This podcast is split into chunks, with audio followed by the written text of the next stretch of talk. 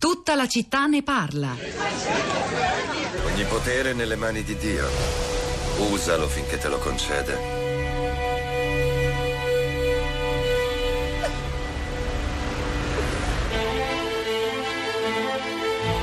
Colia, io credo che oggi non si deciderà a nostro favore. Il Tribunale distrettuale di Zagori respinge il ricorso presentato da Sergei. Io non mi muovo di qui.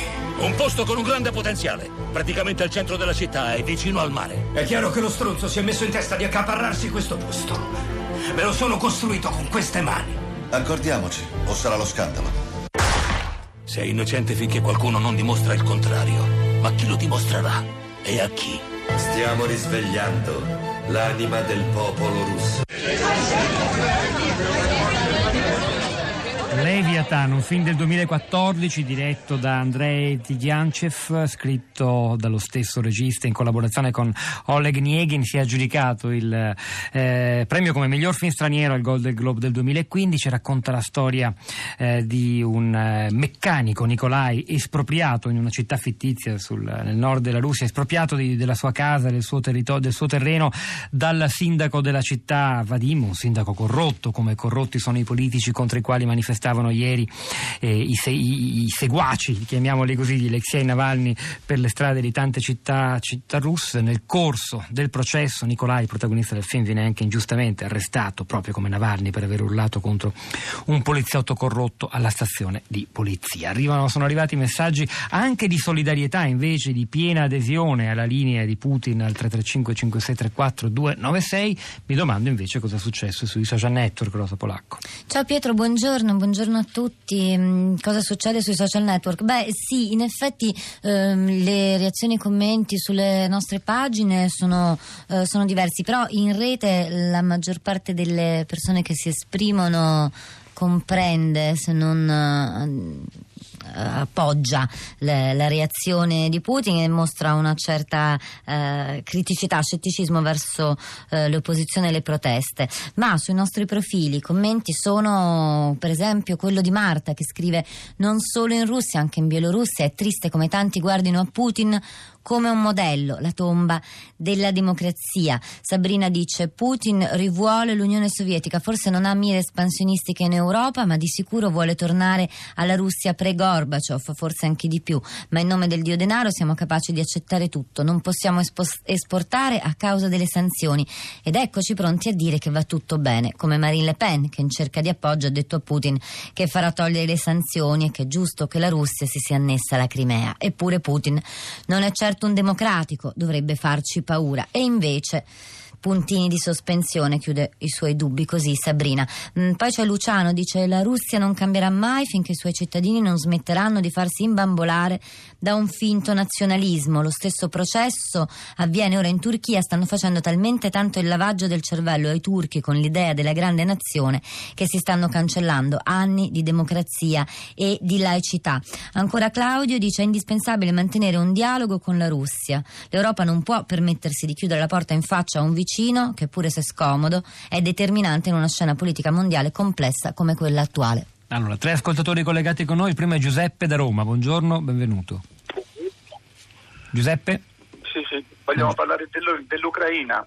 Sì, prego. Io sfogliando gli atlanti storici eh, ho notato che quel territorio eh, è stato spostato un po' da una parte e dall'altra nel, dai vari interessi, ma soprattutto un, il terzo verso est è sempre stato sotto l'impero eh, russo, invece la parte eh, occidentale, che sono due terzi circa del paese, ha, ha, gravitato, ha, ha, gravitato, nel Granducato di, di, Polonia, nella stessa regno di Polonia, poi nell'impero eh, asburgico, austriaco, austro-ungarico.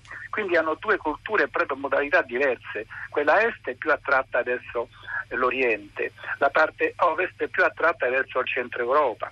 E allora invece di, di far convivere queste due comunità che non vanno d'accordo, la soluzione della Cecoslovacchia mi sembra la, la, più, la più, saggia. Cioè, cioè, la zona di influenza russa, insomma, però queste cose al di là della storia e dei suoi precedenti andrebbero ratificate e ci vorrebbe una, un, un, rispetto del diritto internazionale che secondo molti, secondo la comunità internazionale innanzitutto, non c'è stato, ragione per cui vigono ancora le tanto odiate sanzioni eh, nei confronti di Mosca. Grazie comunque Giuseppe per aver esposto il suo punto di vista su un tema, quello dell'Ucraina, che era emerso anche a filo diretto di prima pagina, che abbiamo scelto di non trattare oggi per concentrarci sui fatti di ieri, su quello che sta accadendo all'interno dei confini russi, però è chiaro che quando si parla di Putin e di Russia oggi non si può ignorare questo capitolo così importante. Stefano da Siena, buongiorno. Buongiorno. A lei. Eh, niente, io volevo far presente che mh, logicamente quando si dice i manifestanti di ieri erano per lo più ragazzi tra i 14 e i 25 anni, comunque giovanissimi, che non hanno mai vissuto l'era, che hanno conosciuto solo Putin, è normale manifestino loro perché avessero vissuto anche l'era precedente probabilmente non si renderebbero conto che rispetto a prima il popolo russo ha molto più di quello che poteva fare senza Putin. Possono viaggiare liberamente all'estero, hanno accesso a internet eh, che prima non, non, potevano, non esistevano, potevano avere, non potevano vedere Beh, L'Unione all'estero. Sovietica non è caduta grazie a Putin, però Stefano. No, no, no, no, no, no, quello però dico le riforme anche a livello pensionistico, fondi pensione che ha fatto Putin, cioè ha, ha modernizzato molto la Russia rispetto a quanto era prima. Questo volevo dire. E la democrazia secondo me è dal momento che una persona viene eletta quello che piace di Putin, a me personalmente penso a chi è d'accordo tra virgolette con la sua linea, che quando uno viene eletto, la democrazia secondo me è questa, quando uno viene eletto deve decidere. Quello che manca in Europa è una persona che decida che abbia da una parte il polso fermo, quello che ora stanno riscoprendo forse negli Stati Uniti con Trump. Grazie Stefano, chiarissimo. Marina da Bolzano, buongiorno. Buongiorno. Beh, il, il mio messaggio è veramente preso di sconforto e di pessimismo perché non solo in Russia ma altrove eh, è sempre la corruzione, quindi no? il male contro cui si manifesta. Mm, la Russia oggi, ma l'URSS ieri e l'altro ieri era anche caratterizzato dalla corruzione, chiaramente non emergeva come emerge nei paesi democratici, ma nei paesi democratici appunto emerge la corruzione perché c'è ed è molto diffusa e poi possiamo andare a guardare anche eh, lontano, in Cina, ovunque, ovunque ci sia una politica e il potere, quindi il potere politico, c'è corruzione.